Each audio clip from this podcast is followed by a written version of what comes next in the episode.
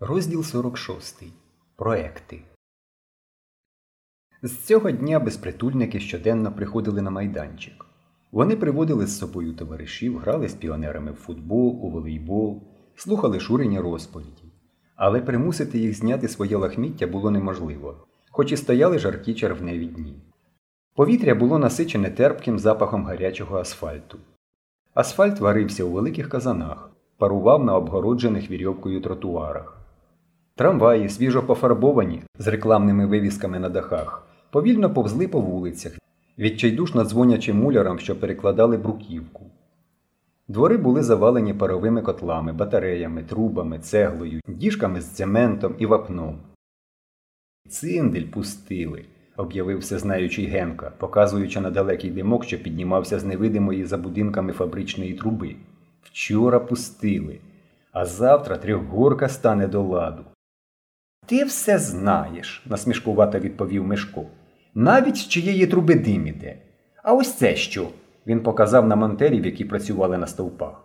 Як що? Сам бачиш, монтери, електрику лагодять. Електрику лагодять, передражнив Мишко. Багато ти знаєш. А чому лагодять? Зіпсувалась, напевно. Ех ти! Каширську електростанцію пустили. Ось чому. Вона на вугіллі працює. Тепер ліхтарі всю ніч світитимуть і не по одному, а по обох боках вулиці. Зрозумів? І Шатурську станцію почали будувати, та на торфі. А ось на Волхові першу гідроелектростанцію будують, її буде вода крутити. Все це я сам без тебе знаю, сказав Генка. Думаєш, ти один тільки газети читаєш.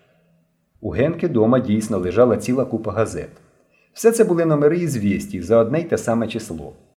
Цьому номері в графі у фонд допомоги голодаючим було написано від дітей будинку управління номер 267 87 карбованців.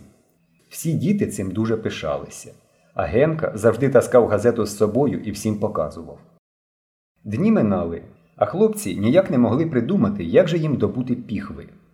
Тепер, коли було твердо встановлено, що Філін це той самий Філін, треба було остаточно з'ясувати, чи бачив Мешко у філателіста піхви, чи то було просто віяло. Але як це зробити? Залізти до дідька і все, говорив Генка. Раз вони бандити, то і нічого з ними церемонитися. Як же ти збираєшся до нього залізти? Дуже просто через квартирку. А ще краще коровіну доручити. Він знає, як такі справи робляться. Ти краще тримай язик за зубами, сказав Мишко. Через тебе тепер не можна дідкові на очі показатися. Адже пробували вчора, а він навіть у магазин не пустив. Факт, що підозрює. А коровіна нічого сюди приплітати. Нове діло. Будемо його підбивати в квартирку лазити. Що він про піонерів подумає? Адже він нічого не знає про кортик. Тут щось інше треба придумати. І Мешко справді придумав. Тільки це йому спало на думку через кілька днів, під час поїздки загону в дводенний табір на озеро Сенерж.